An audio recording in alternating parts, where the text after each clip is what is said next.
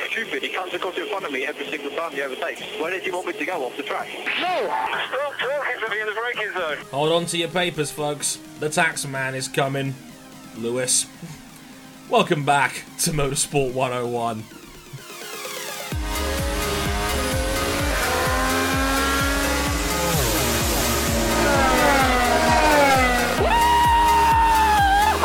Sì, ragazzi!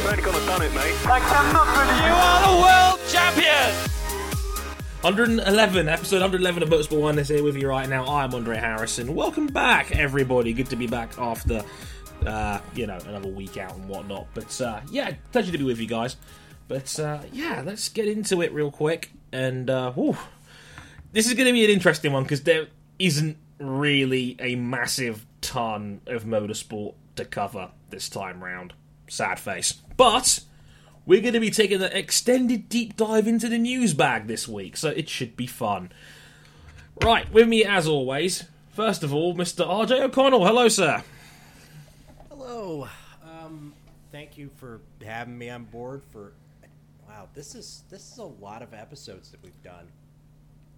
This is a lot. Yeah. It, we're we're almost up to as many characters. a- We're almost up to as many episodes as we have Twitter characters. Wait, they doubled it? Oh man! Golly, now we gotta do 160 more of these. God damn. Another three years together. What could possibly go wrong, right? oh dear, oh dear. And in the corner, um, sadly, his escapade of opening a box did not make last week's episode. God damn his corrupted files, damn it. Um, King, uh, h- h- how about those emails? Ah, those emails. Well, first of all, I got to thank DHL, even though it got cut from the episode. Got to thank DHL for sending me a signed 116th diecast from Ryan Hunter-Reay of his of his IndyCar this year. So out. How, how did you? How did it get sent that? By the way, was that like? Did you win a competition or something? Or did you just buy it? Oh, there was a contest. There was a contest. And you won. Oh, nice. Yeah. You, never, you never told me that. Nice.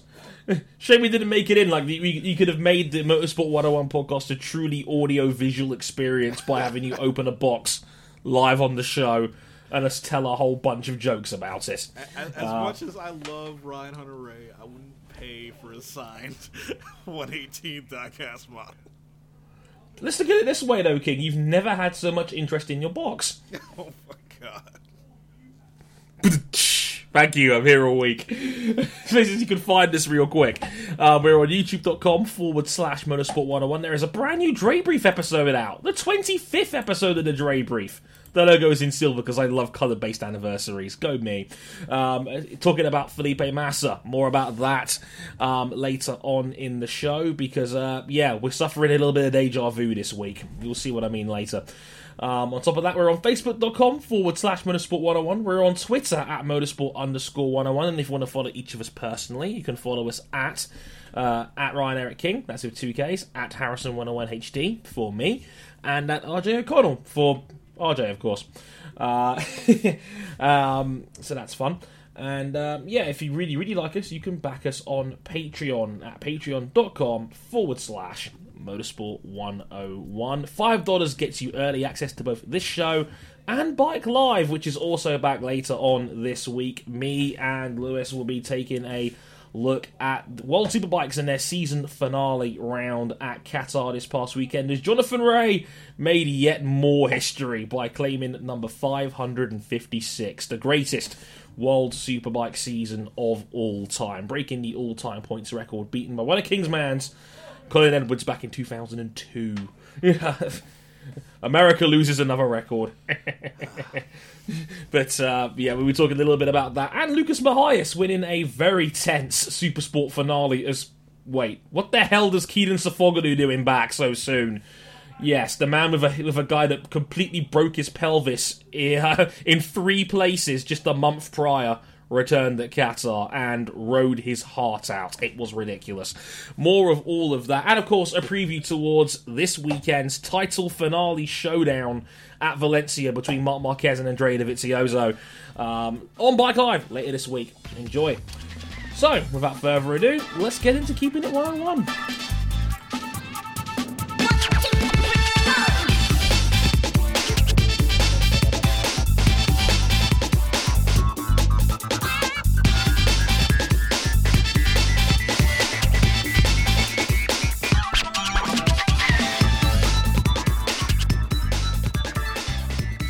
Ladies and gentlemen, we're having some jokes in here, folks, because uh, turns out, King, we've had some rich people dodging their taxes again. Hashtag trouble in paradise. Oh, rich people, rich people. Why don't you just pay your dang taxes like the rest of us do? You you got money. You got you got plenty of money. Don't, I don't know, do right? that. Yeah, sad times. Yet the, par- the, the leak of what's been dubbed as the Paradise Papers, uh, a string of uh, leaks of what famous people have been doing with some of their money. Um, things that you know may not entirely be illegal, but certainly unethical in Yes. some cases. Actually And- illegal, but still. yeah, the the scope of these leaks are fairly massive because uh, to say it's a bit, it's it's approximately 13.4 million confidential electronic documents relating to offshore investments. Yeah, we're talking about two terabytes worth of confidential I- information. yeah, two record. terabytes of data. Shit. This is fi- this is filling two your hard drives. That's like that's like two Xboxes worth. Holy shit! Yeah, it's, uh, yeah. Just to give you a, a, a quick rough idea of some of the names involved in this. Our Queen, Queen Elizabeth II. Whoa, whoa, whoa, Uh, whoa. Our queen. Whoa. I, I didn't vote for her. yes, I know. That's that's kind of the point of a monarchy. You don't vote for monarchs. I keep forgetting that I'm the minority Brit on this podcast. Where's Johnson when you need him? but Nah, uh, I, I'm a Jamaican citizen. I'm a subject too. I can't run away. Um, I'm Your a, poli- I'm a citizen you- of a former Confederate state. I can run away at any time. There's precedent. that's a political joke. Um, but uh, yeah, like King, you're part of the Commonwealth. You can't escape. Yes. Which, like, interestingly enough, it's like it's kind of questionable if what the Queen was involved in was wrong because it was offshore investments in the Cayman Islands and Bermuda, which are British overseas territories. So, like, yeah, that's a little shit. like she's the monarch of those places too. So, is it not cool for her to own stuff there? Yeah, I guess that. oh, and cut- oh, and she's not the only, uh, you know, because uh, Charles Prince of Wales also in there. Oh yeah, my, my boy Prince Charles, the realist. Him and his Duchy's Originals hiding some shit out there. Gotcha. A lot of former heads of state, heads of government involved there. Um, you know, Paul Martin, former Ken- Canada Prime Minister Brian Mulroney as well. And it, it goes on. But you, you want some of the juicier names on this list, people that you may actually recognize and stuff. well, well Um, people recognize the Queen. Yeah, but that's not the sexy pick, is it? You know.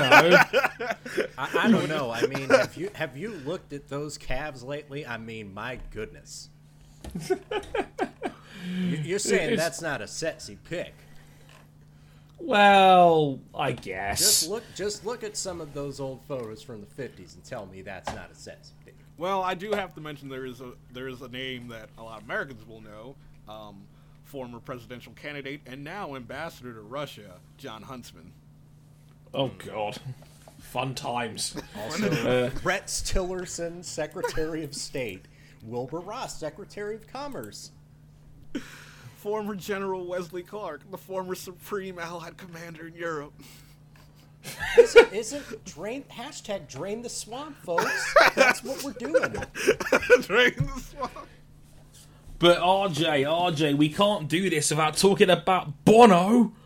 Oh Bono! my goodness. Yes, yeah. Bono. Once you get to the entertainment personalities, we see Bono from U2. We see Nicole Kidman, Keith Urban, Michael Hutchence is in this. Michael Hutchence has been dead for 20 years. Amazing. Madonna. Madonna. Madonna. Madonna is in this. Paul Allen, the co-founder of Microsoft. Carlos Slim. Um, Carlos.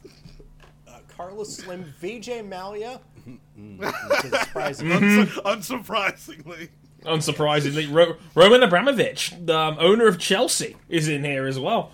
I didn't even see that one at first, but yeah, R- Roman is up in here. Too busy loaning out every young player on Earth. Um, but all, but you know, let's cut to the chase here. There is there was the one big standout for us in the motorsport world, and um, Allianz, sponsor of Formula One. that's exactly what King was implying. no, let's let, let's let's get to the big one. Lewis Hamilton at the bottom of the entertainment pile, like like he's in the other section. It's like, well, we couldn't really put these guys in here. We we, we put him next to Marcial Maciel, Catholic priest and founder of the Legion of Christ. Uh, but no, which I guess is actually kind of well blessed if you're Lewis. Huh? See what I did there? Mm-hmm. I'm, I'm, I'm here all week, yo. I'm here all week. But uh, yeah, Lewis Hamilton was in here. Turns out Lewis Hamilton's been a bit naughty. Um, And in the words It's of not- uh, in the words of undefeated pro, uh, boxing champion Floyd Mayweather Jr., you know I keeps a private jet, and that's what he does. it it's uh he owns it's owned in the British Virgin Islands. Um, Well, actually, one of the reasons why Lewis is the biggest, like, is kind of the the face of the scandal because his situation is the easiest to explain how it, number one it happened and two why it's wrong. Yeah, full credit to The Guardian for explaining this, but I'm going to read this out real quick for you to, to basically give you an easy idea of how this is. So, this is basically how to dodge tax for dummies, uh, basically. Um, okay, step one. Lewis Hamilton's jet is legally owned by a company in the British Virgin Islands, which he ultimately owns. Stealth Aviation Limited, to be precise. Um, step two. The jet is imported to the EU through his Manx company. No VAT is paid on the grounds that it's part of a jet leasing business. That's Stealth IOM Limited in the Isle of Man. Step 3. The jet is leased into a legitimate charter business. This company takes care of staffing and maintenance. Step 4. No third parties hire the jet, with Hamilton and his business having the sole charter agreements. BRV Limited, based in Guernsey. Another sort of tax haven. The jet is contracted for 80 hours by Hamilton personally and 160 hours by his company, BRV Limited. VAT is payable on leisure flights. Based on contracts, one third of the £3.3 million import bill may have been due. Hamilton should also have paid VAT on the cost of leasing, crewing, and flying his jet on leisure flights made in Europe. But of course, Lewis, like, wrote them off as business expenses. Because of course. It's, it, it, it's it's not business expenses because technically, in terms of the British, you know, revenue and customs, he doesn't own that jet. He's lease he's chartering that jet from a charter company. Hmm. One that he just yeah, yeah. one he, one he just happens to own. No, no, he doesn't own the charter company. The you know the charter company is leasing his jet in terms of it's his jet in the British Virgin Islands, but the company is only allowed to charter the jet to Lewis, so it's not really a business. I see. It's just basically like leasing his own plane to himself. Yeah. It's just so he can get out of paying the VAT on it. Lewis, you naughty boy. yeah, I mean, we mentioned this before we went on the air with RJ, but it's it's it's it's one of those things where Lew- it is- this isn't the first time that Lewis has been criticised in the UK because the Guardian ran that piece. And um, King, do you remember one of our earliest shows when we talked about sports personality of the year and Lewis Hamilton winning it? And all Oh, the golf guys were getting really fucking bitchy about this. Like, they were getting, like, oh, come back, come back to London, Lewis, and pay your taxes. As everybody tells him to vote for Rory McIlroy, you know. Yes, who lives in Florida, quote unquote, Yeah. o- only for training reasons. Yeah, see, no. But he trains out there, so it's okay. yeah, see, we we like to pick and choose when to criticise people for tax stuff in this country. We're we're hypocrites. But And um, I should also point out this is not the first time that a Mercedes world champion has shown up in a huge data leak of people possibly doing improper things with wealth. Because if you may remember, uh, the Mercedes contract of one Nico Rosberg showed up in the Panama Papers back in 2015. Yes. Um, evidently, a much different situation. This was just his contract that was drawn up by in a, by a company in the British Virgin Islands that belongs to some other companies based in Jersey. Oh, Nico. I thought we had a clean bill of health, King. What's up with your mans? Hey, he's retired now. It's not. It's not an issue. It's gone. It's He's a, gone. fa- he's a family man. He is putting all of that into his family. He's putting all of that into his family and uh, rising above any shots that Lewis Hamilton takes at him. what a guy. I don't know if you saw that piece. In, I think it was in Autosport this morning, talking about how you like, oh, we didn't get along at Mercedes. I take that as a compliment. it means I was good, and I was like, I like you, Nico. You're clever. but uh, gosh, like, so King, what, what what's Lewis Hamilton's next move? Does he like join Wake Up Now and start his own multi-level marketing scheme? Oh my god! I think he's just gonna lie low. Uh, yeah, he's, he's gonna be he's gonna be a part of Wake Up Now, or he's gonna be like a part of Herbalife or something. He's just gonna go around saying, you know what, I'm not gonna sell you this drink. I'm gonna give you the license so you can sell the drink. That's Lewis in like three years' time. I don't want to pay VAT on this stuff. I'm just gonna, you know, become a Herbalife guy. he's that dude. We all know a guy that's tried to pitch you this. Like it's the crazy uncle that like he's he he jumped he jumped on the wagon early enough so he's making money on this now. and he's gonna try and sucker you into it. It's like, hey, hey, all you've got to do is convince two people to get on this, and you get seven hundred dollars. It's amazing. I, I will Oh. say this might just be the second most entertaining um, story that I've heard recently of somebody, um, um, somebody with their private jets. Um, if you're, if anybody in the, uh, if particularly in the, uh, in the, in the South, is familiar with a preacher named Creflo Dollar, um, who a couple of years ago um, had his church, um, I believe it is, I, I want to say it's. Uh, Okay, it's the uh, International Covenant Ministries, I believe, is the church Wait, that it's no, no. This is not the story I think it is. Um, if you're thinking that it's the story about the um, about the time that he asked he through his church asked his uh, asked his congregation to raise sixty five million dollars to buy him a private jet, Yep. you are absolutely right. You should Did you say sixty-five million? sixty-five million dollars in church donations to buy a private jet? Okay, like what church is he talking about here? The fucking Vatican? Sixty-five million in donations? Holy shit! I hope that comes with its own sovereign state. It, it might also it might also do that. Yeah, World uh, World Changers Church International, which also operates as Creflo Dollar Ministries, has announced it's ready to purchase the plane. This mugshot from the picture from the Associated Press is of his mugshot.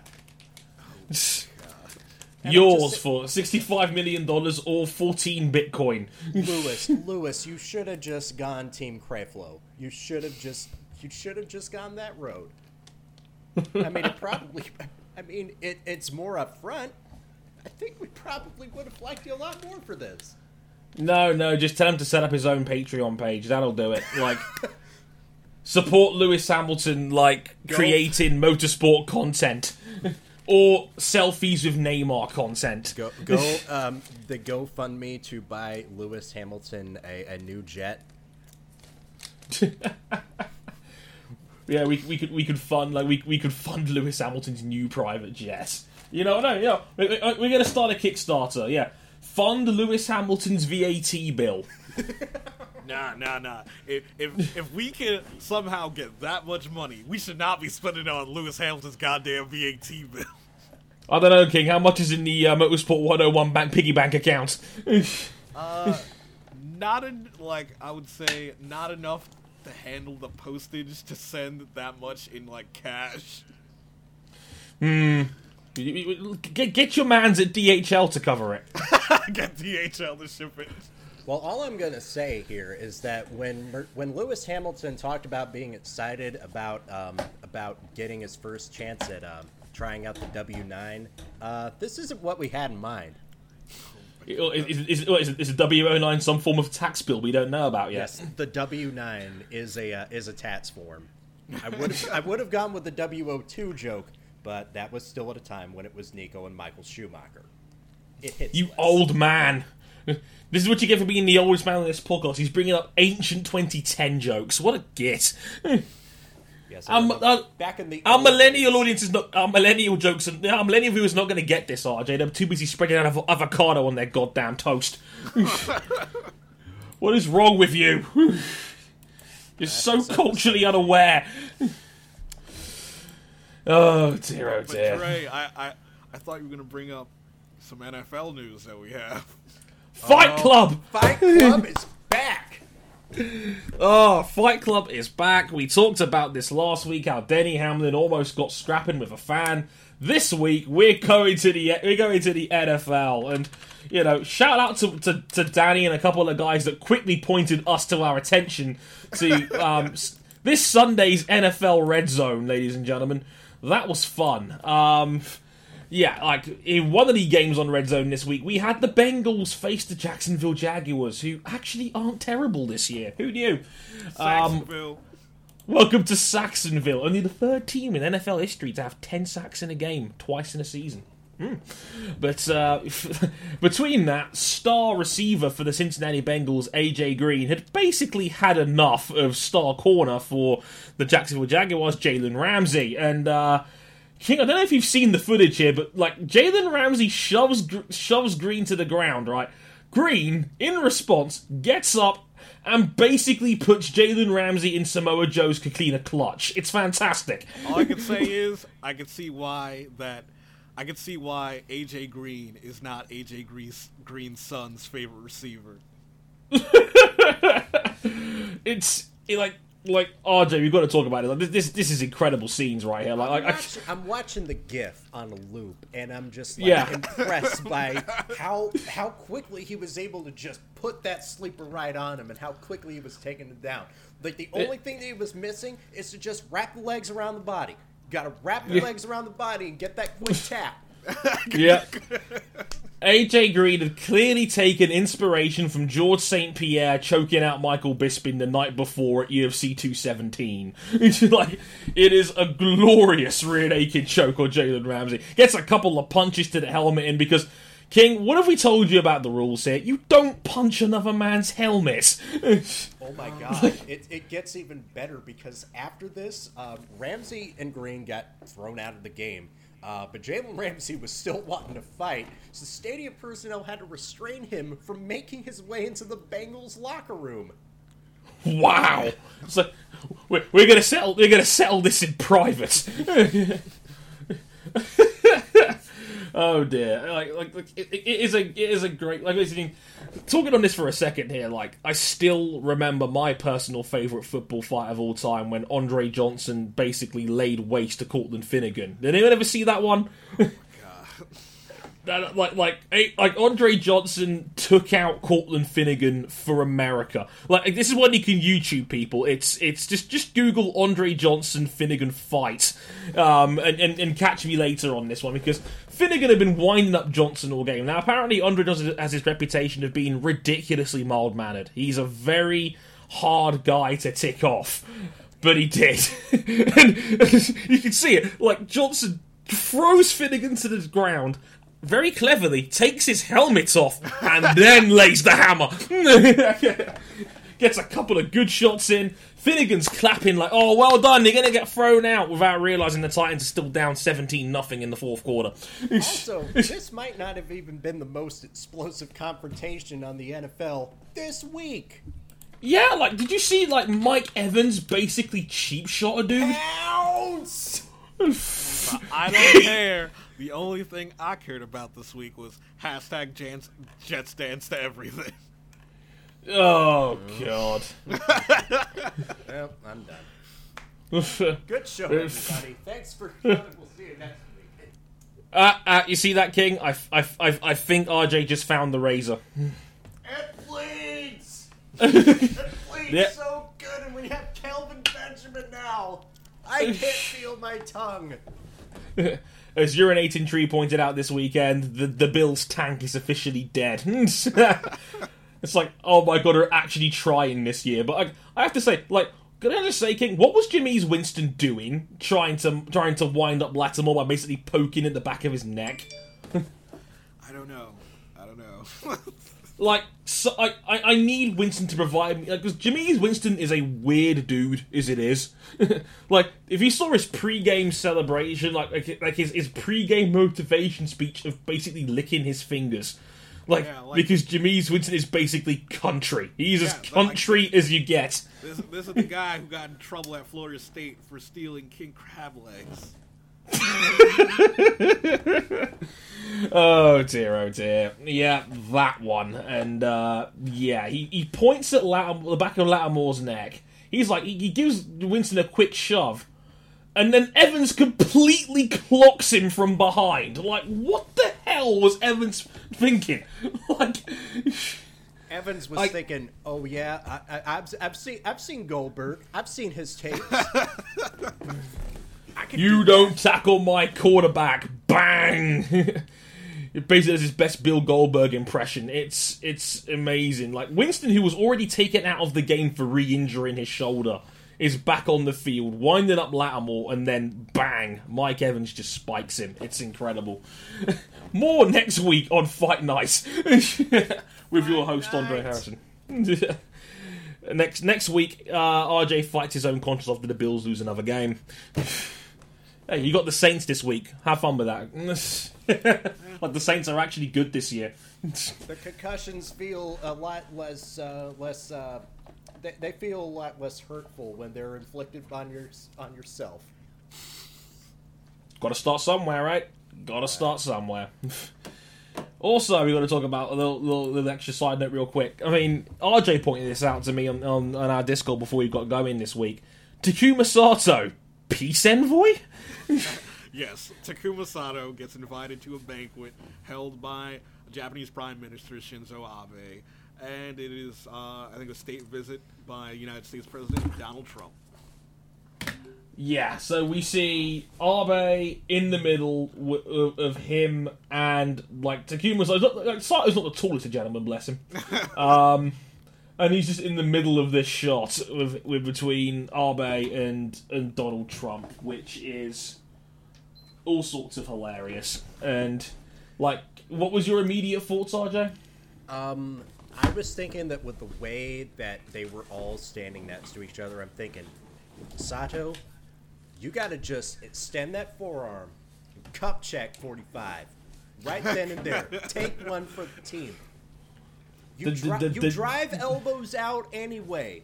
This is not a diversion from the norm. Yeah, like just just just go for the James May like the the fast cup. We'll go we'll like not not not the full nut shot, but like the fast cut. We'll go with that instead. um, but yeah, like Takuma Sato, and I was like, oh Sato, peace envoy to to him, and then and the Cheeto in chief. What a guy. Appa- Good to know he also got his Hall of Fame ring back from Lewis Hamilton. That's that's nice to know. So, without further ado, after this quick musical interlude, we're going to tackle the news, and it's a great, big, enormous news section, and it's fun.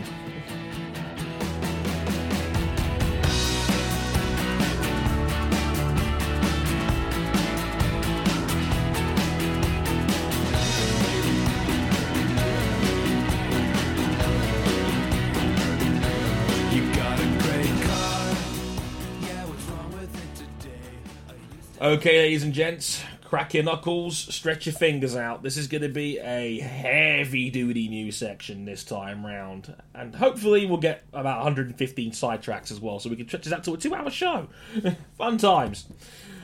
First up, and well, it's the big one for this week, really, because um, we're suffering from deja vu, everybody.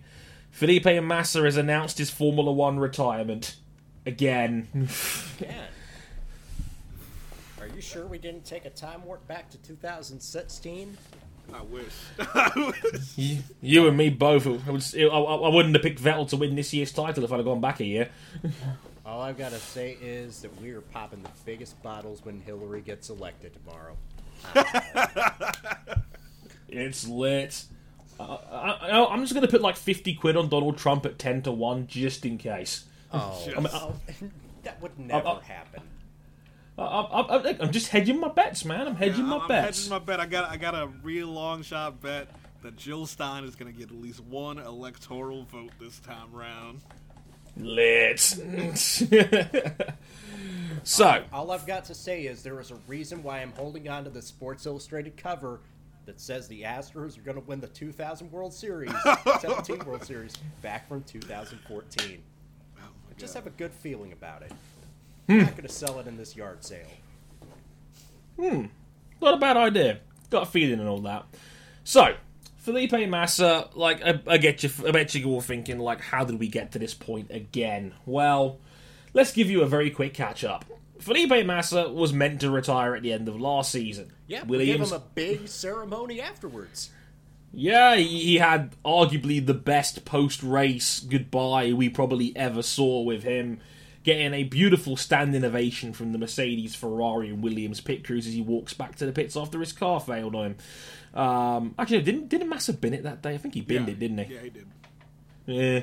Uh, so, yeah, Massa gets a gets a beloved ovation on his way back to the pits, and hopefully a, a wash on the repair bill um, for that one. But uh, yeah, turns out Williams kind of forgot that they signed a deal with Martini, who insist that. Uh, they have to have at least one driver over the age of 25 on their team every year. Well, that's Um, fine because you know they have Valtteri Bottas and they have Mm-hmm. Lance Stroll. You know, Bottas covers it. You know, there's nothing that's gonna happen after the season that's going to dramatically throw the uh, the entire driver market on its side. And oh my God, Nico, what are you doing? Nico Rosberg Nick- announces that he retires as reigning world champion. Yep, Nico takes his ball and goes home. All of a sudden, Mercs have a vacancy. Mercs are like, hey, we could put Pascal Wehrlein in here. No, let's go for the safe pick. Val, you're up. like, Claire tries to fight it, but realizes she's kind of powerless on this one. Val, of course, is going to snatch up any chance to win a world title, so he will take it. Apparently, harken back. Remember, uh, Claire had fought Valtteri Bottas going to Ferrari, and apparently Claire said, "Next time a big team comes knocking, I'm gonna let you go." And Mercedes came knocking. Gen- gentlewoman's, called. gentlewoman, gentlewoman's agreement. Mama called. Toto laid the table and Daddy came home. So yeah, so yeah, Val all of a sudden is at Merc's. Merc's the safest pick available. They go with Val. Next thing you know, Williams are kind of buggered because Lance Stroll is obviously had all this money invested in him. He's just won. He's just, just he's just won on the junior circuit. He's got one of the seats locked in. That had long been basically soft confirmed for ages already and now they haven't really got anyone over the age of 25 they can put him in with. It's a problem. Jensen Button gets hinted at, but he can't because he's still contracted to, to, to McLaren. They try to get Fernando Alonso. Uh, nice try, basically. Um, all of Merc's other junior drivers are too young. Esteban Ocon went to Force India. Um, has anybody got Felipe's number? Um, like Felipe, I know you had this beautiful retirement and everything, but could you, you know, do us the solid and keep your seat warm for one more year so we can figure this out? Felipe, being the incredibly nice man that he is, was like, okay, I'll come back for one more year. Fast forward to now. Oh, well, not so much now, but if we go back a little bit towards the mid, towards mid-season, Felipe Massa basically says he doesn't mind sticking around for another year. He's kind of got comfortable with this Williams seat now in year four with the team. And you know, the new cars kind of suit his driving style, and you know, good for him. I kind of felt like I kind of felt like at the beginning that you know maybe this new age of Formula One might be up his alley. Turns out Williams weren't so sure on that, and basically, since the summer break, have been shopping his seat around, saying, "Oh yeah, well, you know, obviously he got sick and Hungary. They gave Paul di Resta a crack at, at the last minute. di Resta was actually pretty solid before actually getting lapped during the race and pissing off Kimi Raikkonen.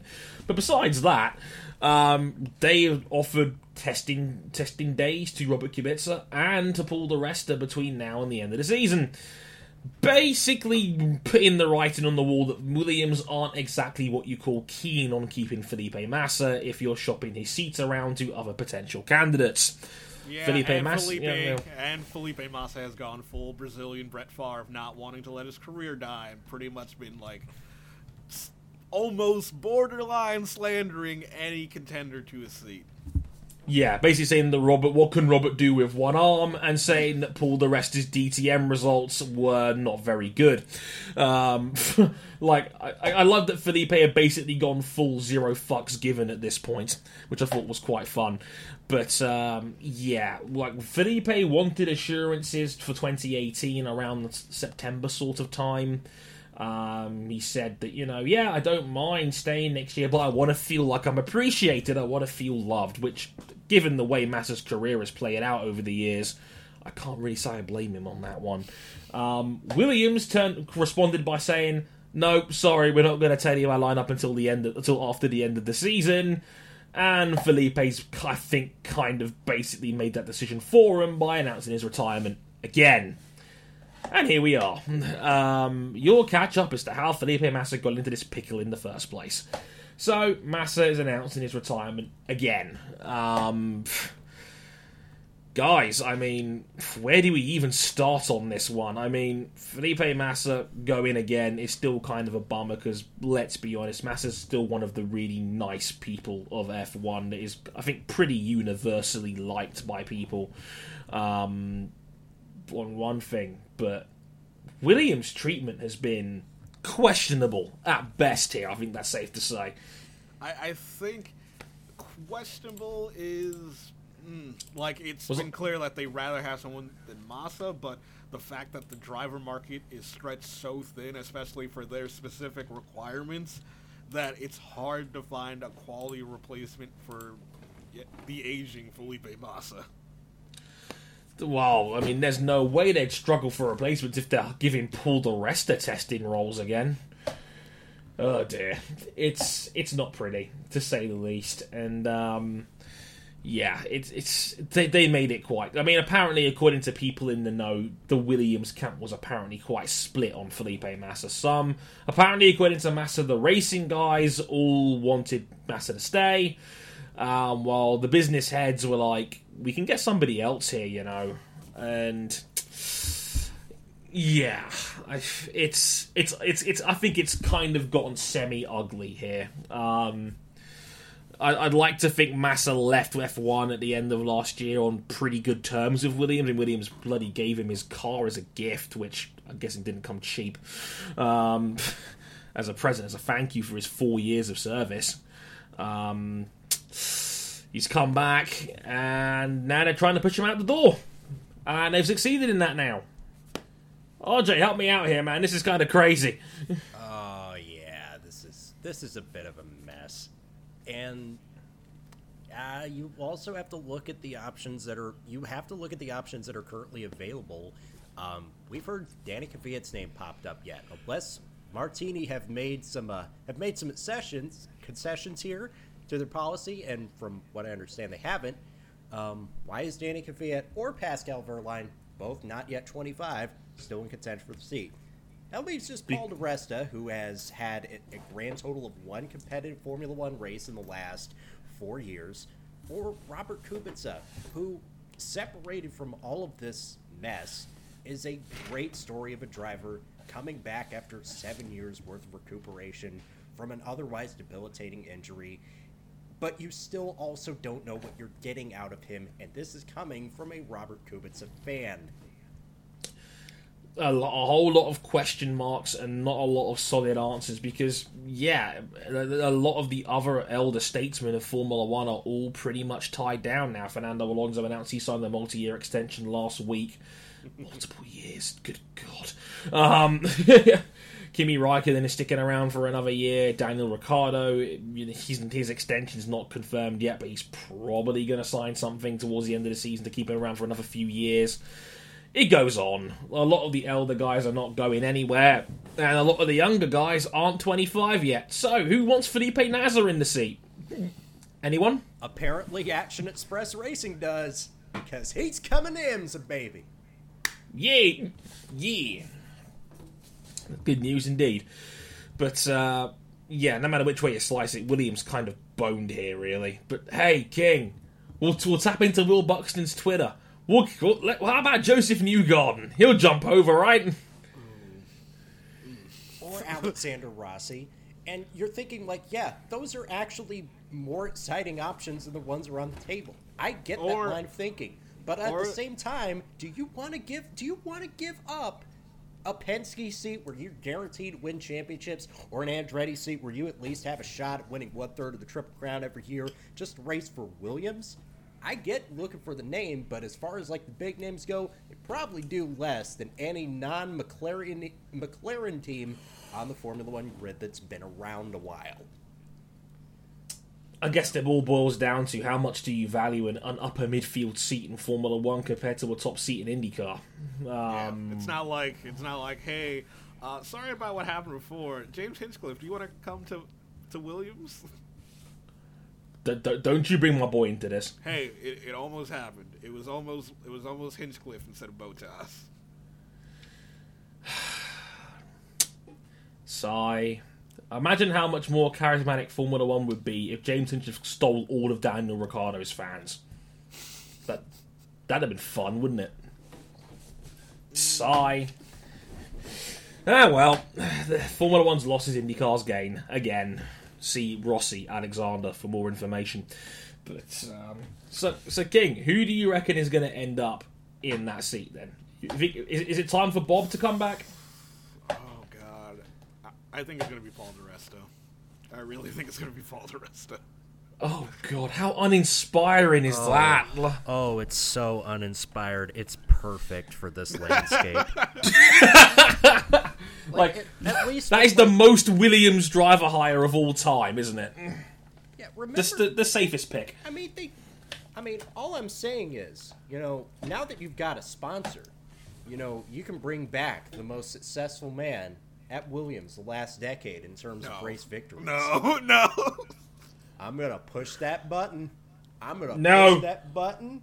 Not not And- not the Montoya button. No, No, no, oh, no, no, no, no. Who are, no, Trey, you're talking. You're that's way too far back. Uh, President Maduro is pulling out the empanada, and No, empanada- no, no, no, no, no. We are not doing this. Don't you dare. I mean, he hangs out with Felipe anyway. No, Have we you are seen not the doing this. Videos. I refuse to entertain even the possibility of he who shall not be named making a comeback. I don't know, man. He could get that cheeky victory in Spain again. No, we're not doing this, King. I will fight both of you on this. Catch these hands. We're not bringing him back. We're- Oh god, he's coming back, isn't he? Oh god. Is he still well funded? No, he is not well funded. Um, well, let's just say I don't think the Venezuelan government cares too much if they're not well funded because they can just print more money. I think that's been their logic for the last few years. God. Quantitative, quantitative easing, the, the, the fun way of pretending you have wealth. Um, just print more money. You know, that works. Inject it straight into F1 itself. Well, I, want Felipe, I want Felipe Massa. I want Felipe Massa to have a good retirement in these next couple races, and I also want to have it a better Brazilian Grand Prix send off than bending it in the wet. I guess. Also, shout out to Zoe who's listening into this show right now as we speak. She's got prime time seats for this recording, the lucky cow.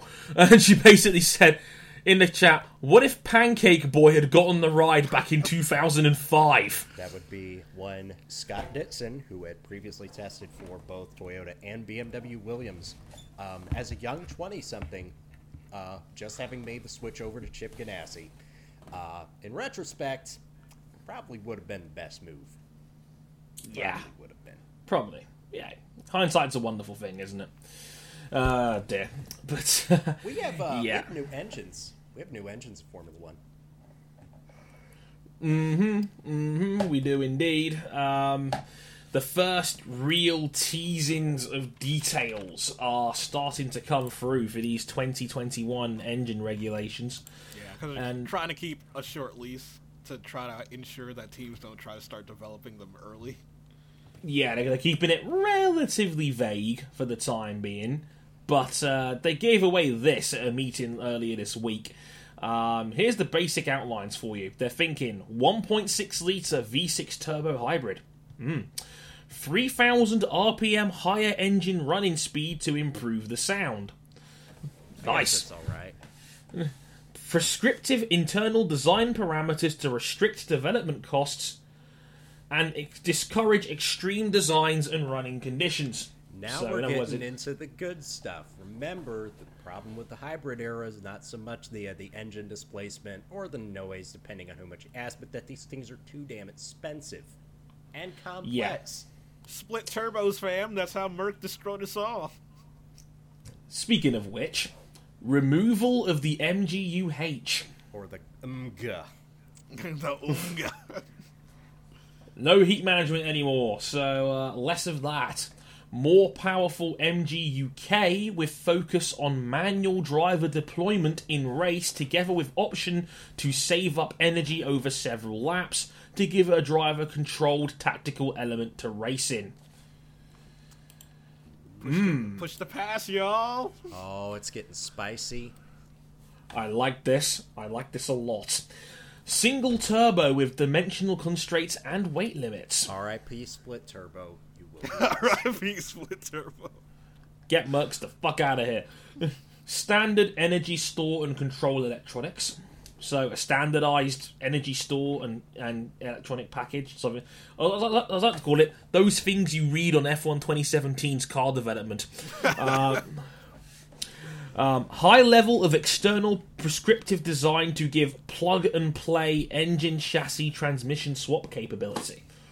Yep. So next year we could see, you can see, uh, McLaren Mercedes 2021, McLaren Honda 2022, McLaren Renault 2023. You, they can just swap them out every goddamn year if they feel like.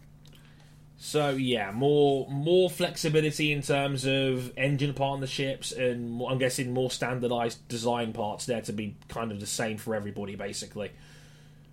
Is that, is that, is that the long and the short of it? Yeah. Yeah. Yeah. Cool. And last bullet point: intention to investigate tighter fuel regulations and limits on number of fuels used. Mercs, we're looking at you here. Um, but uh, yeah, no more rich fuel mix in the video games either. Sad times. no, but um, that is the list of what they've given out so far. Guys, I quite like this. Yeah.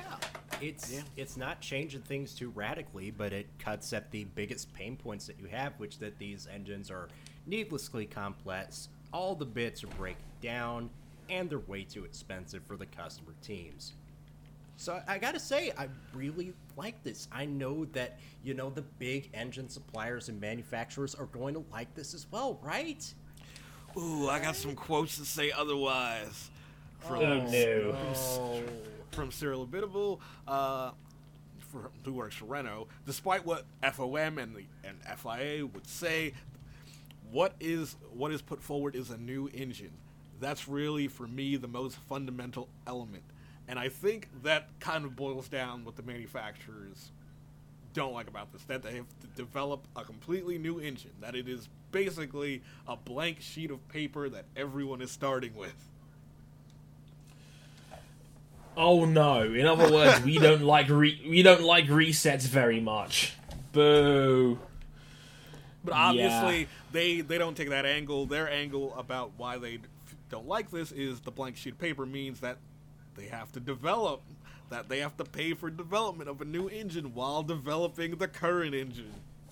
Which I'm like, yeah, you had to do that with every other engine regulation change ever. Yeah, look, th- this is nothing new here, people. Like, this is exactly what you've had to do before. Like, this, this is no different. You're back as a factory team. Suck it up, you know. Um, so that that's fun, I guess. Um, Though Ferrari has taken the complaints to a whole nother level. do tell Uh, they've threatened to quit. again. Yes, Third time this week. Uh, they they feel like, uh, l- well, Sergio Marchionne feels like that uh, Liberty's trying to make uh, Formula One into quote a global NASCAR. Oh boy. And I'm like, what? Like like, is did Sergio just like pluck a racing series out of thin air to finish that sentence? It's like it's a global. um Which series are all the cars similar? It was um, NASCAR. right- Yeah, It was one half step away from saying they're just trying to turn it into fake WWE sports entertainment. and he goes on and it, what it is just glorious Go on. Okay quote sergio marchionne i don't want to prejudge any of this. We're talking we're walking into this meeting next tuesday which is today with, with the best intentions. We'll see where this takes us. Previously previously ferrari has made quit threats but this is the first time in the marchionne era that such a declaration has been made. Uh, okay, quote. It would be total, totally beneficial to the profits and losses if Ferrari would leave the sport. But we know it's a part of our DNA since the day we've been born. That basically that they're only in Formula One because it's a part of the company's, you know, history, and that leaving the sport would actually be beneficial to them. Yikes. Yeah, and just remember, if Ferrari pull out of Formula One, that could free up the entire budget for them to full, fill a full factory effort in IndyCar, uh, Formula Two, uh, the World Endurance Championship, IMSA, Formula E, um, probably Super Formula at this point, um, Yeah, DTM. But I um, mean, P- does- Quidditch. darts. They could bankroll half, of at least one I- team in the AFC East. But I, I, I know Ferrari spend a lot of money in F1, but they also get a lot of money from F1. So how big of their budget would actually be if they would leave? Hmm, not as big as people think. I think Buxton pointed that out qu- um, quite rapidly. Um, to say, well, yeah, like they get a lot of money back from being in Formula One. Like, hello, historical payments to say the least. which is also Um, something Liberty wants to cut, and boy, are they not happy about that possibility either because they want because they're not happy that they would have to play by the same rules as everybody else. Oh my god. What kind of world do we live in where it's like, yeah, we we hate that you're trying to make things fair and more equal for everyone. We're going to quit. Well, it's n- it's not like Ferrari ever throw a strop about this sort of thing now, do they?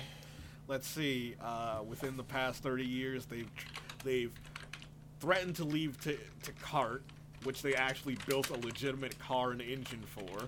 Uh, it's they've- true. It's in the museum. Yeah, uh, they obviously they never went to CART, but the engine did come over. The engine was terrible, so just you know throw that away. And uh, let's see, recent years they threatened to quit. They've threatened to form a breakaway world championship. Oh yeah, they they didn't like Porsche trying to take part in the sport because like suggest because they wanted inline fours. Yep. oh yeah, they threatened to form their own world championship twice, like in the late '90s and in like 2009, 2010. Yeah, Ferrari never kick up a stink ever. In the same way that pigs can now fly and Michael Van Gerwen wins darts tournaments, you know, it's it, it just, it's just you know, theft, taxes, all that sort of thing. I, I think I think it's just the the overwhelming fear that a split could happen in F1. That's the only reason why like they try to appease Ferrari. That if Ferrari were to go out there and form their own world championship, that even if that world championship were to fold after like five years, it'd be detrimental to the sport and damn near ir- irreparable. Yeah, and you know who's stirring the pot just recently? That would be one be one Bernard Charles Ecclestone. Not him. He's he claimed that the he claimed the threats are real, that they will leave if you don't make Ferrari happy. Of course, he, Uh, of course he doesn't. He has everything to gain all of his recently deposed power out of a potential split. It would probably be 140 by the time it happens. Bless him for making it that long. If, he, if, if anything, for Bernie, he'd be entering his prime at that point. Well, certainly somebody's got to like this, right?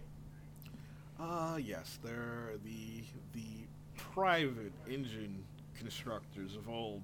They they definitely love these these new regulations that make it more affordable to develop an engine. Yeah, boy. Cosworth and Ilmor are apparently all over this.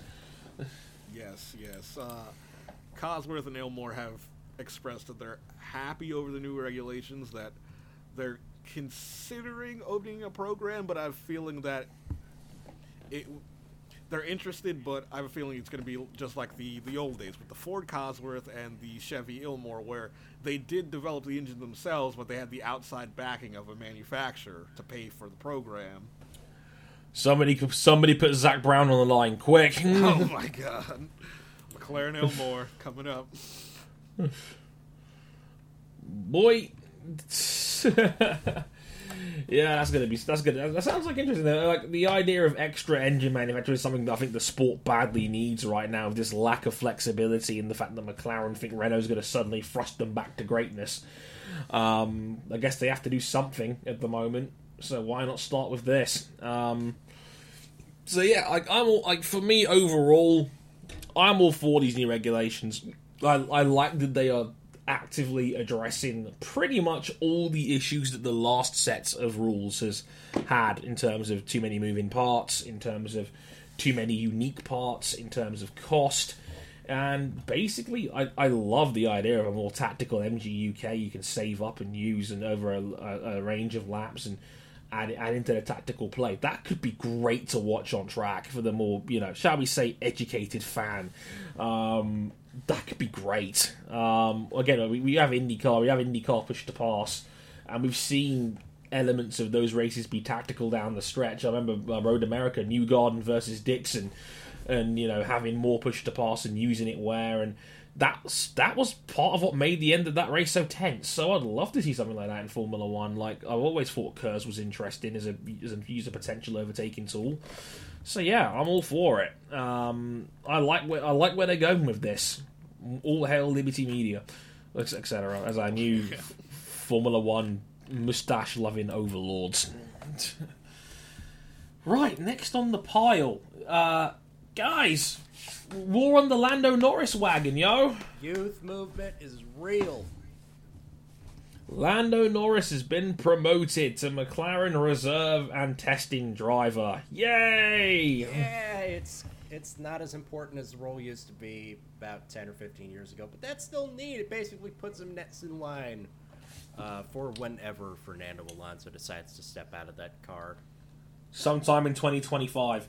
It's like Fernando's like, oh, well, I was so close to my third title this year. like, like Nando, you didn't even win a race, but next year we'll get him. Honest, etc. But um, good for Lando to get in there. I'm, I'm, sure he'll get a few free practice ones next year. That should be fun. Um, you know, great to hear that Lando is getting up the chain. You know, maybe 2018, 2019. Who knows? Um, well, the problem is, is again, Fernando signed a multi-year deal, so I can't be as excited as this as I would be because Nando's probably going to be sticking around for at least another two years. Sigh. I, I, like it, it, feels like him. We're going to get Stoffel too. Here, we're going to put Stoffel in the car like two years later than he probably should be. oh dear. Uh, I don't know. I have a feeling we could wait for Lando the Mando. Yeah, Lando's not even that. He's still just a very, very young dude, and he's just now making the step up out of uh, out of Formula Three. He's got time. He's still 17 years old. He doesn't turn 18 until next week. But RJ, the Bandit, the Max. That's... You got to start them young these days, man, as young as possible. Yeah, that's, yeah, that's that's also becoming kind of part of the problem of Formula One's driver market that you have to start him so young that you know a guy like a Sam Bird will just never have a chance because he is the oldest 27 year old. oh my God, Guys, Sam Bird's only 27. No, he what, was really? only 27 when he was in contention. He's 30 now. Injuries. Yeah. Oh. I'm just saying, like, guys like Brendon Hartley are are uh, very rare nowadays to get their F1 start in their late 20s. Yeah, like remember, like it wasn't that long ago we were talking about Sam Bird being in contention for a lower tier F1 seat, and he's now ter- he's now 31 in January. Lord, life comes at you fast um, on that one. Speaking of other young Brits getting opportunities, hey, we have another one making their debut in Formula One this weekend in Brazil as George Russell gets to head over to Force India for free practice one. Yay! Yes. George There is hope. good. There is hope for us all, British people. There is hope for us all. but uh, yeah, the, the I guess if you guys didn't know already, George Russell, the brand new f- um, GP3 champion, um, will be heading over to Force India. I guess kind of as a, as a reward, really, for all this hard work. He gets to drive the Force India in free practice one, and Sergio Perez gets his car back for FP2. New World Order. Esteban Ocon runs the team now. Oh God. Sorry, Sergio, your time is up. Did, did, you see the comments the other day saying that Sergio was surprised at how good Esteban Ocon's been this year? Lit. Yeah, apparently he was he was surprised at how competitive Ocon was right out of the box. It's like like like Sergio, are you new here? like, I'm, I'm just I'm just saying, bro. I'm just saying. And now we cut to RJ O'Connell for our WEC Championship update. Um, can I make a confession that I didn't really watch the Six Hours of Shanghai? I kind of checked out on it, but How dare you! it's, it's late and I only have so many all nighters to save up in the year. I have a Super GT season run. Finale is uh, this weekend, by the way, at Twin with You should check Lit. that out on Nismo TV. Um, you've also got the Tokyo Dome show, and uh, you kind of you kind of just run out of dates to where you can just stay up for a six-hour race where you pretty much know who the champion is. And what do you know? Porsche won another LMP1 world title in their year where they're going out. And the season ain't even over yet. The season is not even over yet because the final round is in Bahrain. Timo Bernhard, uh, Earl Bamber, and new Toro Rosso guy, Brendon Hartley, winning the title. So now Toro Rosso can say that they have signed a two time world champion. Also, It's- Toy- also Toyota won the, uh, the that race. Yay. Toyota wins. Lol. Yeah, congratulations to Porsche on winning the LMP1 title that, you know, precisely some people cared about. Um, you know, we, we've, we've joked about the WEC in its situation right now not being so good. But um, there is something that could bring back some of that excitement towards the WEC, King. Yes, yes, some excitement as it is highly rumored, not yet confirmed, that after the final round in Bahrain during the postseason test, Fernando Alonso will test for Toyota. Ooh. Seat fitting Fernando at Toyota. is, Yep. is he still going after that triple crown? Yeah, he is. Uh, he- this story first confirmed by DailySportsCar.com. Um, it said he's going to Cologne, Germany, for what has been relayed to as a seat fitting, which has apparently turned into a rumored test uh, in the Toyota TS050 hybrid.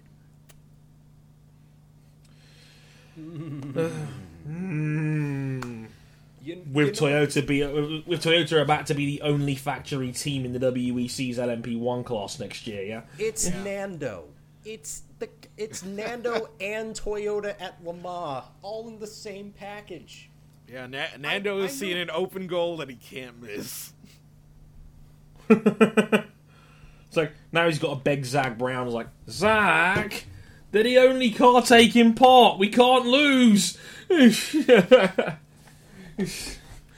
oh dear. So, hey, you know, start up the hype train. Get get hyped. Fernando Alonso could be in the WEC soon. Wouldn't that be fun? tw- or at least 24 hours of Le Mans. That'd be nice. You know, a little, little bit of extra F1 hype. So, sorry, Nico Hulkenberg, your thunder's been stolen on this one again. sorry about that, bruh.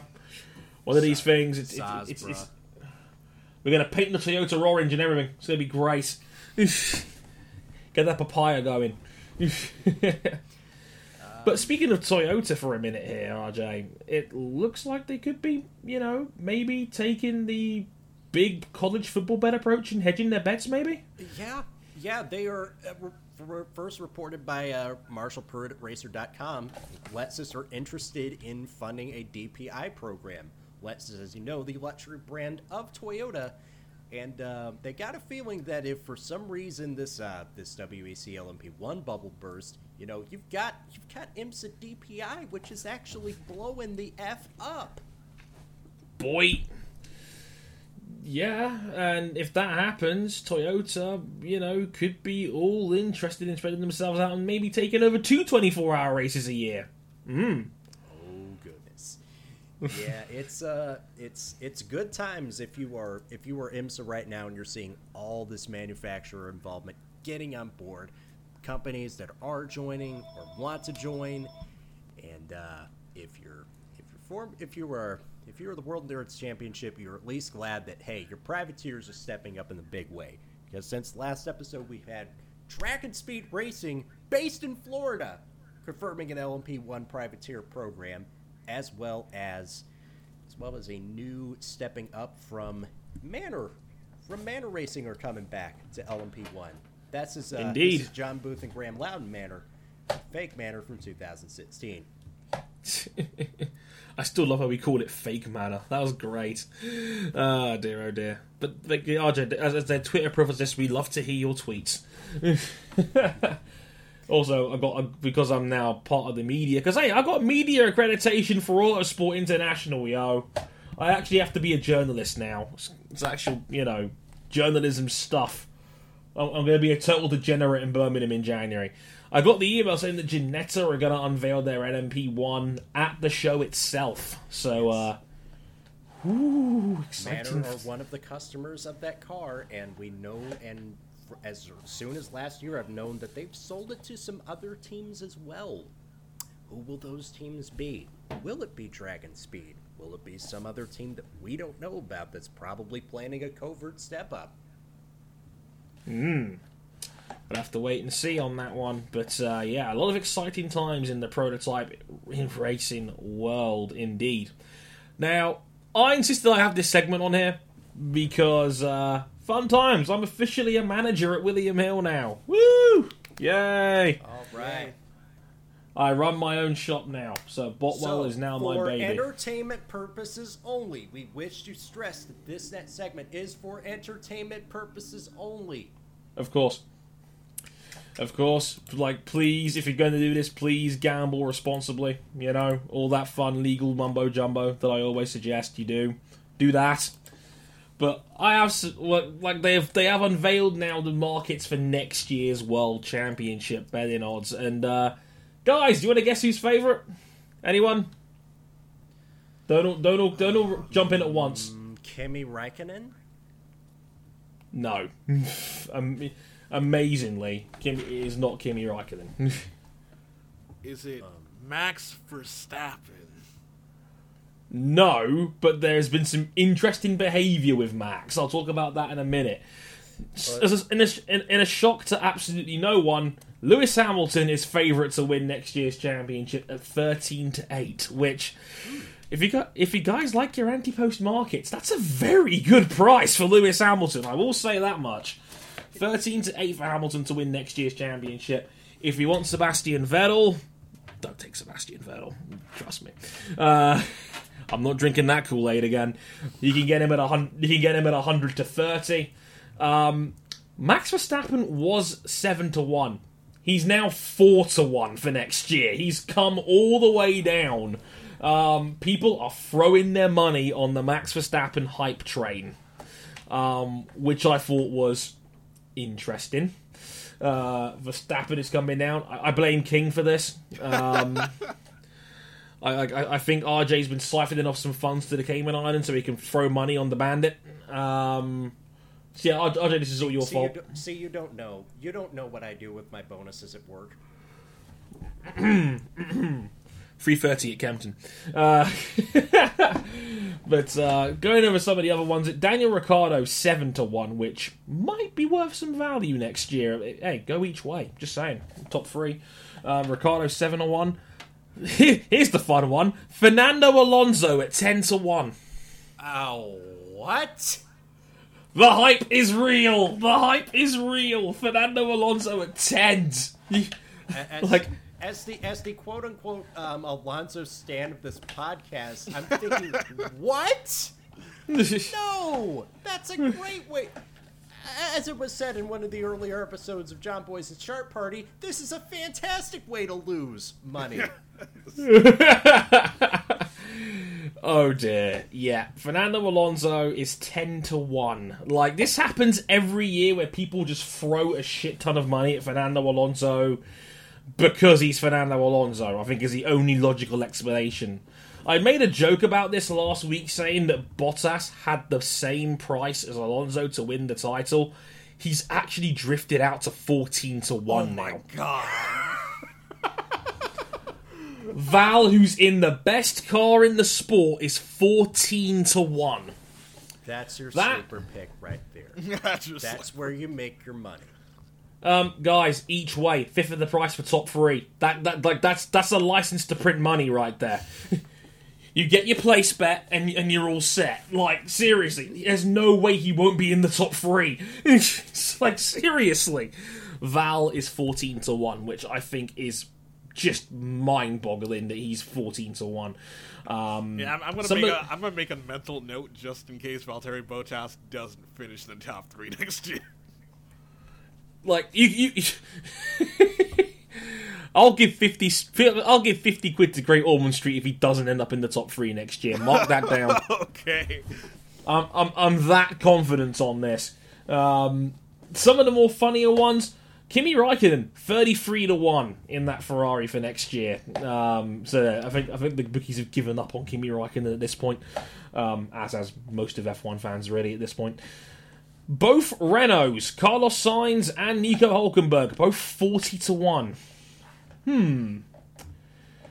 I, I, that's interesting. Like, maybe people are jumping into the gun. Maybe Renault come up the field a little bit next year. I, I can see guess. those. I can see those odds coming down real quick over the course of the season if they get it right.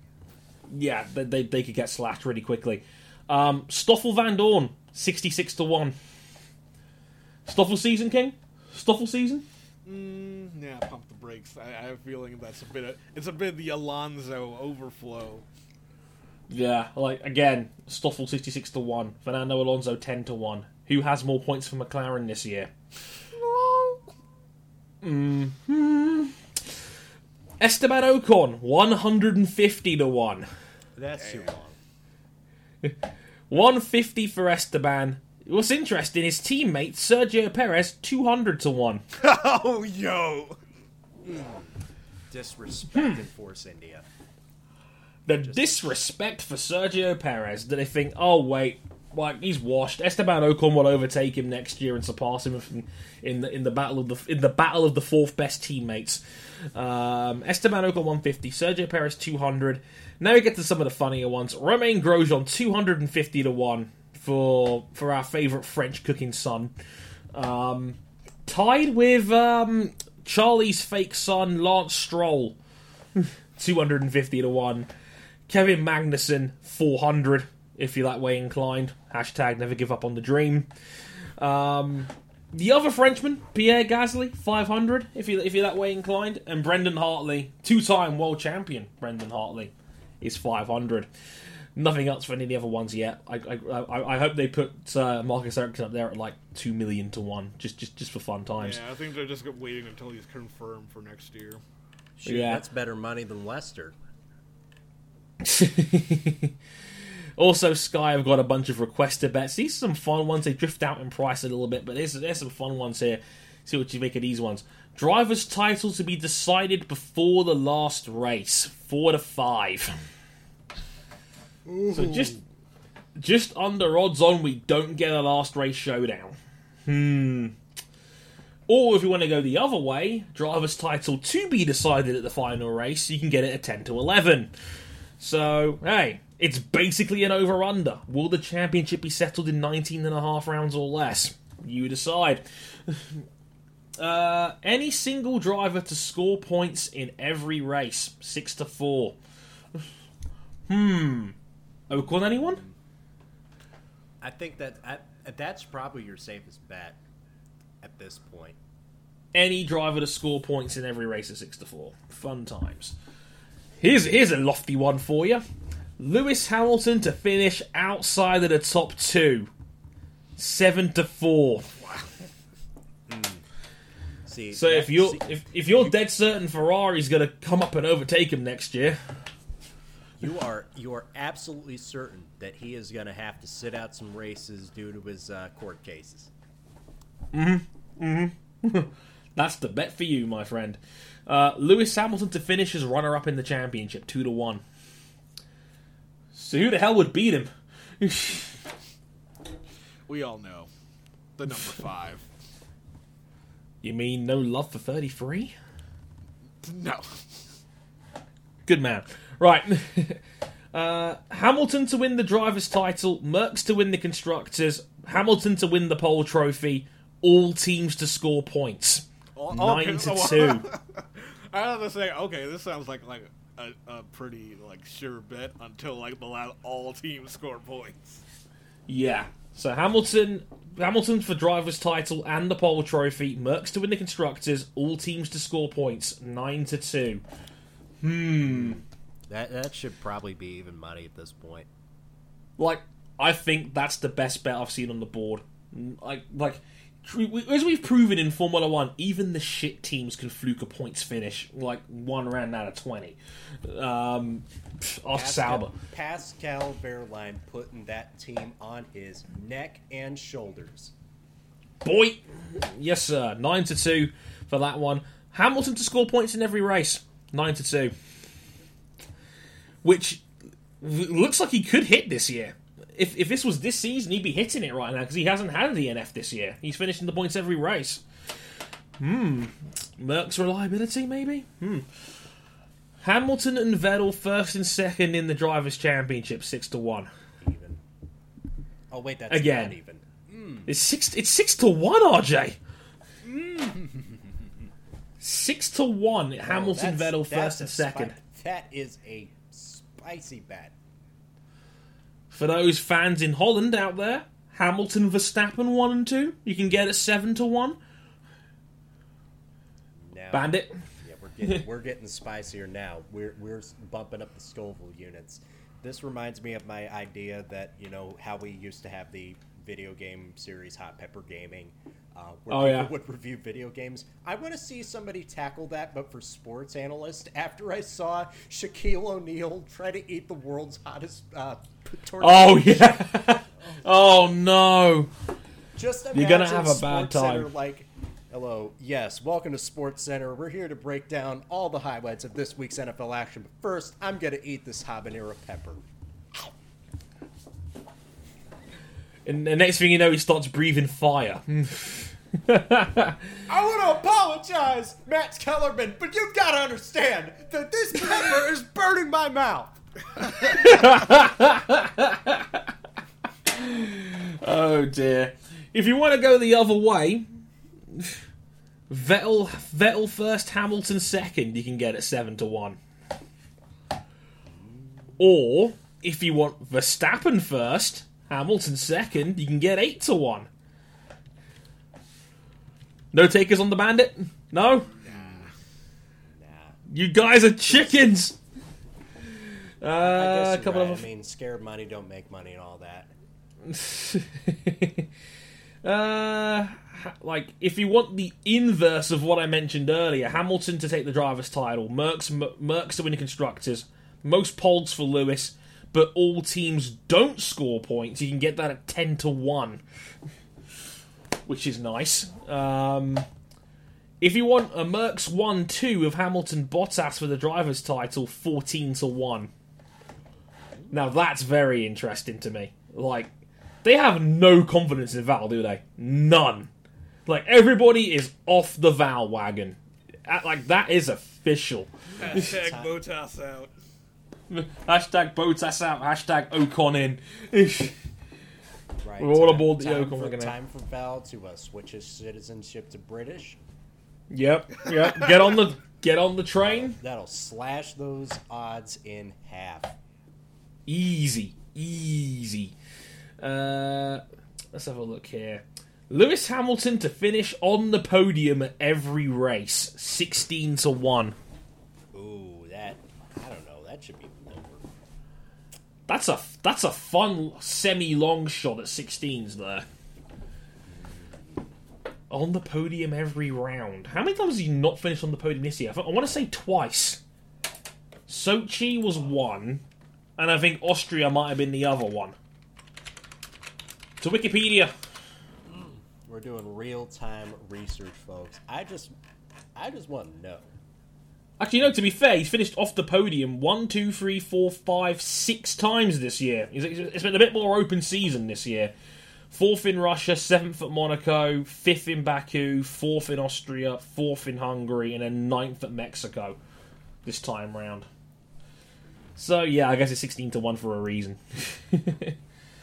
um, and one more really fun one: any driver to win every single race, one hundred to one. Can you- uh, who who's here for the clean sweep? No one, no one is here for the clean sweep. That is King, like bro. that is like buying credit swaps during the housing crisis. Like, yeah, I'm gonna bet it's gonna be the worst possible situation ever. King, you say this. Brother Ryan has ten pound on the Cleveland Browns to go zero and sixteen at hundred to one. He he did that before the season started. He's looking good. The thing is, the thing is, people expect the expect the Cleveland Browns to be bad. People don't don't want to expect that one driver will will line up on the grid in Australia and then cross the finish line first, and he'll be the only driver to cross the finish line first the entire year. But King, if you want to narrow it down to Lewis Hamilton, you can get him at two hundred and fifty to one and win every race.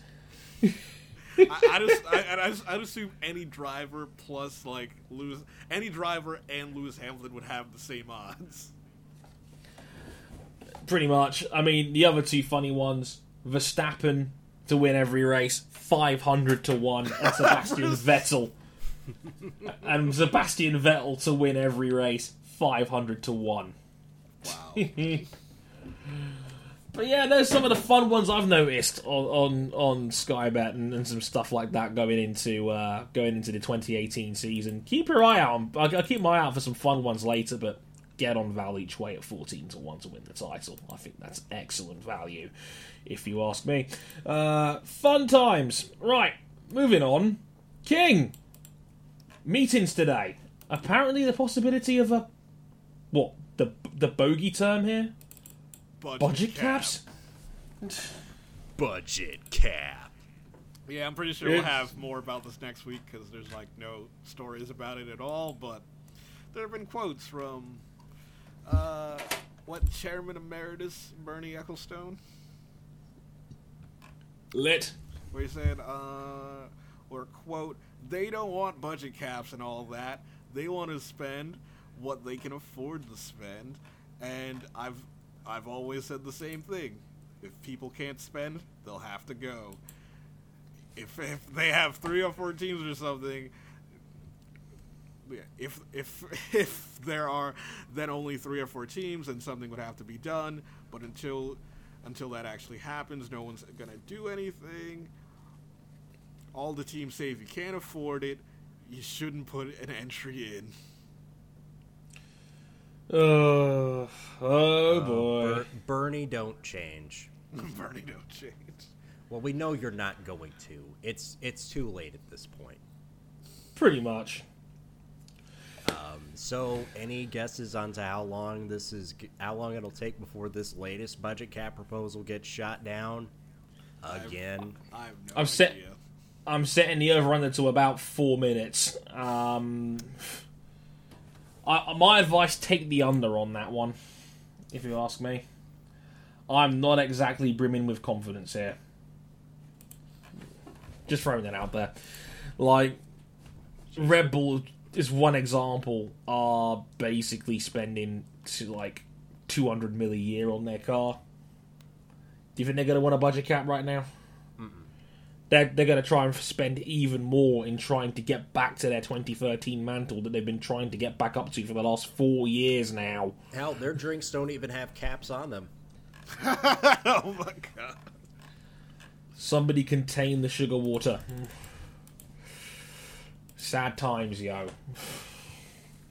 Um, but yeah, like I, I love the optimism, and I'm gl- I'm glad that the guys at Liberty Media are bringing this up because you know you, you don't you, you got to keep pushing for it. Um, but at the same time, like let's be frank here, they're probably not going to happen, is it? I hope it does. I hope. I really do hope. I'm all for it. You know, more competition. You know, more teams potentially taking part. Um, that would be nice, but we're not exactly optimistic about this, are we? Let's be honest. Yeah. Nope. Not Nope. bit. Me neither. But hey, thanks for trying, Liberty. We appreciate you. Good effort. Uh, whew. Good news in IndyCar, folks. Josef Newgarden will honour the tradition of taking the number one plate. Yay! Yeah, take that, Scott Dixon. Dixon's not on brand with his with his choice of the number nine. He likes nine because he thinks he's a striker. Mm. But uh, Yes, New and Garden stick- It worked. Uh, it worked out great. They had a funny uh, video with uh, him and Simon Pagenaud, who have patched up their differences at least on screen. Yeah, they they they they they, realized wait for the good of the team. Like we're gonna have a creative project here. We're gonna have enough creativity to make this happen. We're gonna set aside differences and have the and, you know have, have an official like number one changeover from Pagino to Newgarden. Like if I if I'd have booked it, I'd have had like them fighting over the, the actual plate of the number one to put on their cars. Just have them fight over it for a little bit. That would have been really funny. but uh, yeah, interest- the most interesting twist, of course, is my God, Helio Castroneves. He's got the money in the bank briefcase. Helio's finally cashed in after 20 years in IndyCar. Without a series title. Helio's cashing in his money in the bank. That'd have been fun. And next thing you know, Tony Kanaan just dives off the top rope. but, uh, that, yeah, Newgarden's taking the number one plate. Cool to see. Check out the video of that on the Team Penske Twitter account. It's very funny. Um, so that's fun stuff. Uh, a bit of Formula E news, real quick. And uh, RJ, defend your man's getting an Andretti seat. Well, some say that um, that Andretti's new driver is the actual son of the actual Stig, and that he once split Esteban Ocon and Max Verstappen. All we know is he's called the Tom Blomqvist. That's uh, that's got the same ride. Wait, yeah, it's Tom Blomqvist and Antonio Felix da Costa. Uh, Blomqvist taking the place of Robin Frijns, who is now a free agent, not coming back to Formula E next year, despite his best efforts. And you know he's driven well enough that he honestly deserves a seat. But now that he's a free agent, he can go anywhere. It's lit. He'll probably go continue to be a beast in sports cars because that's that's his been his thing. It has been its thing. Um amazingly, peop- some people were not happy about this. Yeah, it's it's like it's 2013 all over again, and people are very upset that Robin Frijns is not gainfully employed, and they feel very passionately about this. Me too. Somebody employ Robin Frijns, damn it. And, uh, what is wrong with you people? I'm very sad about this. That's very very true. His race He likes wi- was um, wonderful. Uh, the Are you talking about? You talking about one in season two where he he basically almost got finished on the podium with a broken car? yeah, with a broken freaking suspension. Now that would have been fun. But uh, yeah, like Robin is so good, and yet I don't know how he didn't make it in. I I, I- I find that amazing. Uh, but hey, I'm sure Formula E will be fun when season four kicks off. Which hey is only about a month away now. Hong Kong round one, December second. Yes, and I'm really looking forward to to this Montreal. Ra- oh, mm, there's some snags here. King, defend your racetrack's honor. How do I say? How do I go about this? Uh,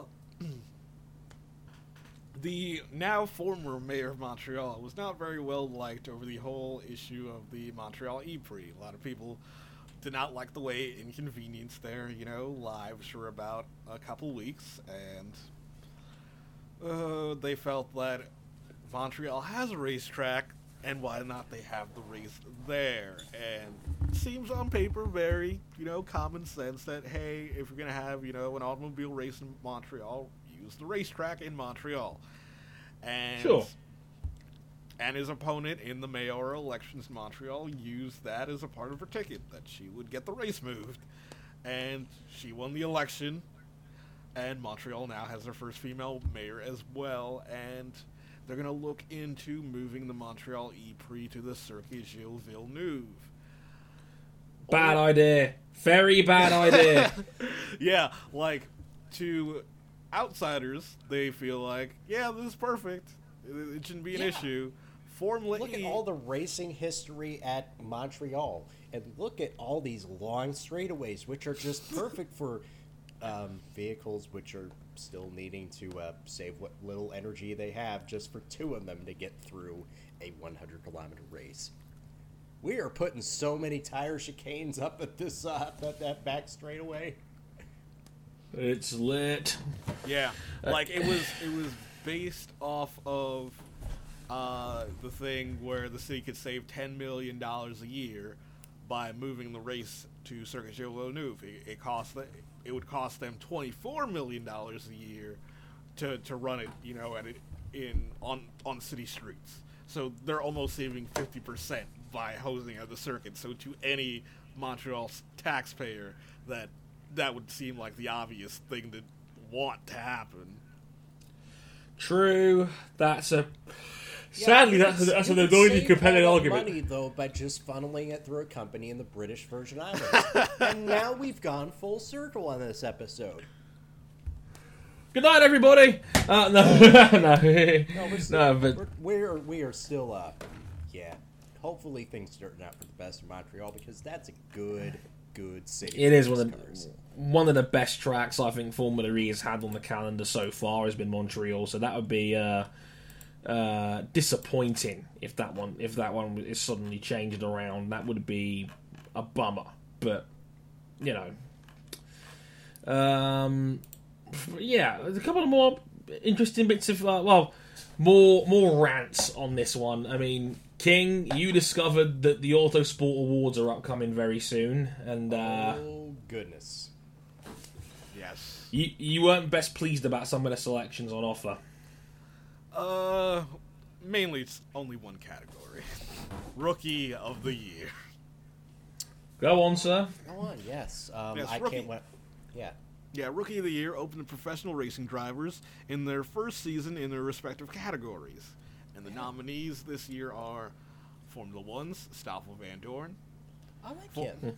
Formula One's Lance Stroll, I Sure. like him too. uh, European Formula 3's Lando Norris. Oh, excellent choice. Mm-hmm. Yep. Probably won't get it because it's Formula Three, but still, great to see him get nominated. Super Formula's Charles Leclerc. No, Actually, that's, no, that's no. Formula what? Two. No, that's Formula Two. We're Pierre, jumping the gun to Pi- 2018. Yeah, yeah. Pierre Gasly for There Super we Formula. go. Formula 2's Charles Leclerc, and IndyCar's Fernando Alonso. Wait, what? What do you mean IndyCars, Fernando Alonso? That's what he got me, man. nominated for. That's what he got nominated for. Fernando Alonso is a nominee for Rookie of the Year. the fuck is this? Yes, Dre had. Yes, this is Dre's reaction to seeing the poster for the Ayrton Seneca mus- Senna musical. Shout out to Matt on Twitter for that one. I, I, I just saw a poster for Ayrton Senna the musical being promoted in Brazil, and I'm just sitting there going, "What the fuck is this?"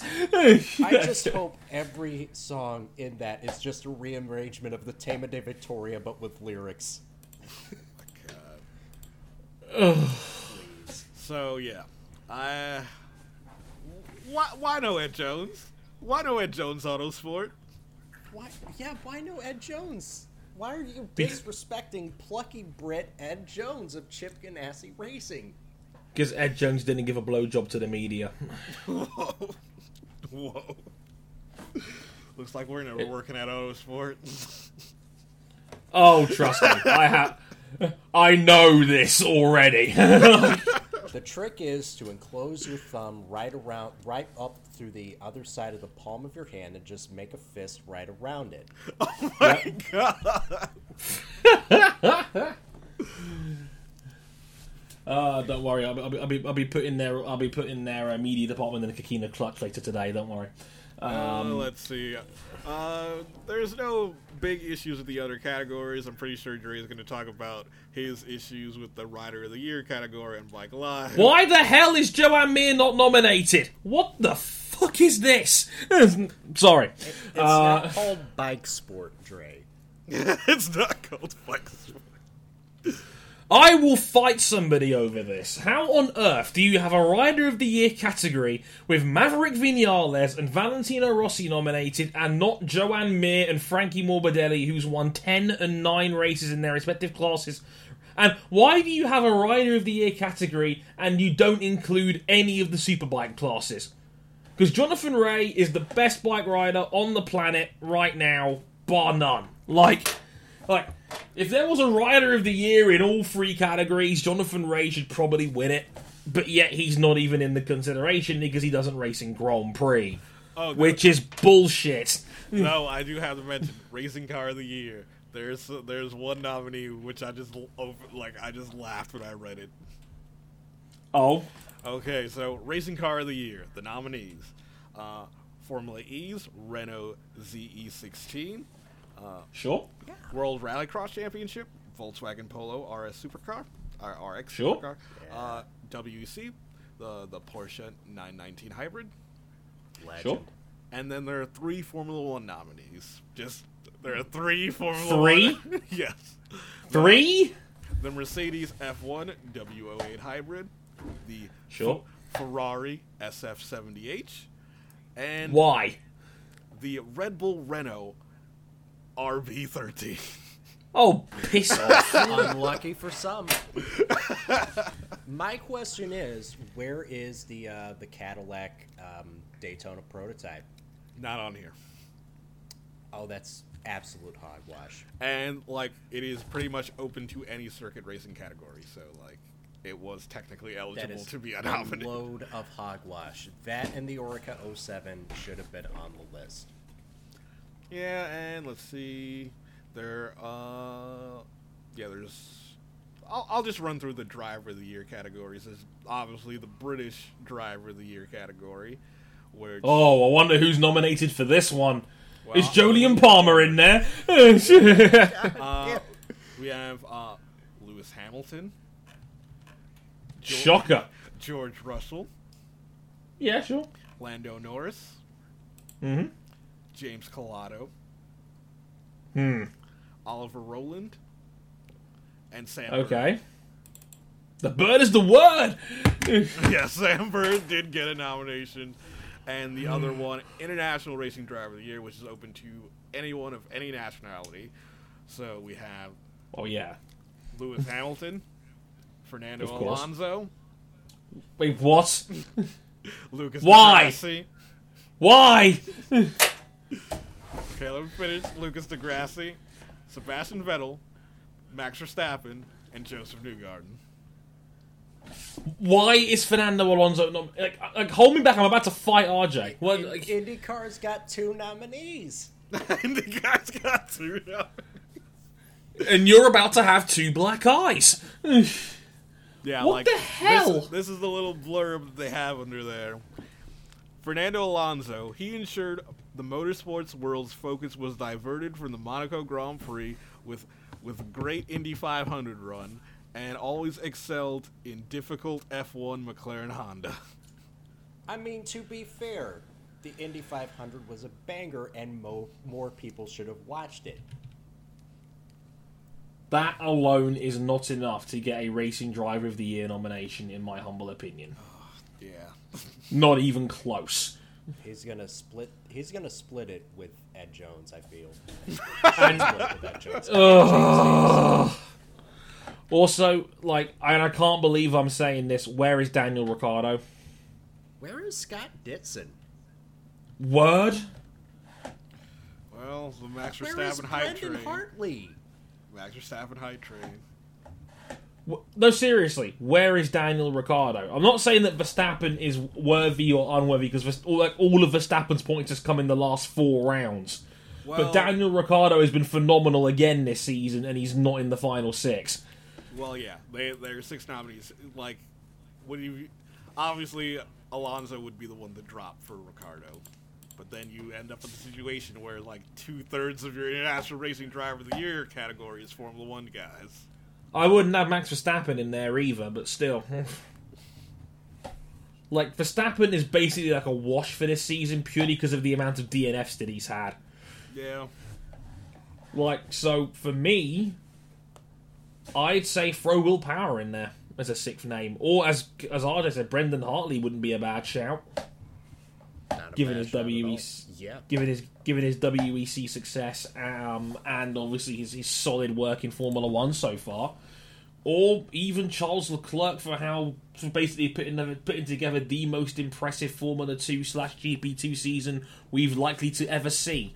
Um, I think Charles Leclerc is worthy of a nomination. So yeah, and he's probably not even going to win Rookie of the no- Year. Which is I would have no problem with this. So yeah, I, I, you know what, King, we, we, we, we will settle this on our own award show in December. Okay. We we will do this right. there shall be great justice. As Zoe in the chat goes, new auto sport category suggestions: international drivers in F1, international drivers not in F1. Like, do you really want to win an award saying best international driver that wasn't in Formula One? Like, it doesn't sound very nice. It's like, like that. If anything, that kind of goes against the whole F1 being such an insular goddamn sport. But then having an award for something that's outside of the ridiculously insular Formula One itself. I'm not a fan of that, per se. Am I crazy? Nah. Not Good. really. I don't know. Yeah, I would like. I, I, I don't think that sounds particularly nice. And then Zoe just goes, "Fine, best pancake maker." Oh, Scott Dixon in the wash.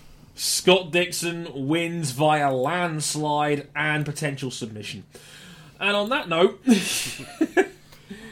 I think it's just about time we get out of Dodge. Um, thank you everybody for listening. Places you can find us one more time. YouTube.com forward slash Motorsport 101. I've got a new Dre brief out there on Felipe Massa. And then probably will be another one out by the time you listen to this show. I've got another one brewing up on Max Verstappen. Mm. You heard it here first. Um, we're on Facebook.com forward slash Motorsport 101. We're on Twitter.com at Motorsport 101 underscore 101, I should say, at Harrison 101 HD, at uh, Ryan Eric King, and at RJ O'Connell. Oh, quick side note for those guys that want to add me on PS4 that have been talking about this, at DreNation101 is my username on there. Sadly, Harrison 101 HD was taken. Don't ask me how. Um, but if you really, really like us, you can back us on Patreon at patreon.com forward slash motorsport 101. $5 will get you early access to both this show and Bike Live. Listen to that later this weekend, most likely on the Saturday for Bike Live. Again, big preview towards the title showdown at Valencia, even if it isn't really. It's a it's a it's a bit of a reach. I call it the Andrea Dovizioso long shot, but hey, you never know. Marquez might not finish. Showdown! All of that, and of course, a review of the World Superbike season finale in Qatar. That'll just about do it on this one. I've been Andre Harrison. Thank you very much to Ryan King and RJ O'Connell as always. And uh, yeah, hope you guys enjoy. We'll catch you guys next week. Until then, sayonara. Later, y'all. Bye. And pay your goddamn taxes, y'all.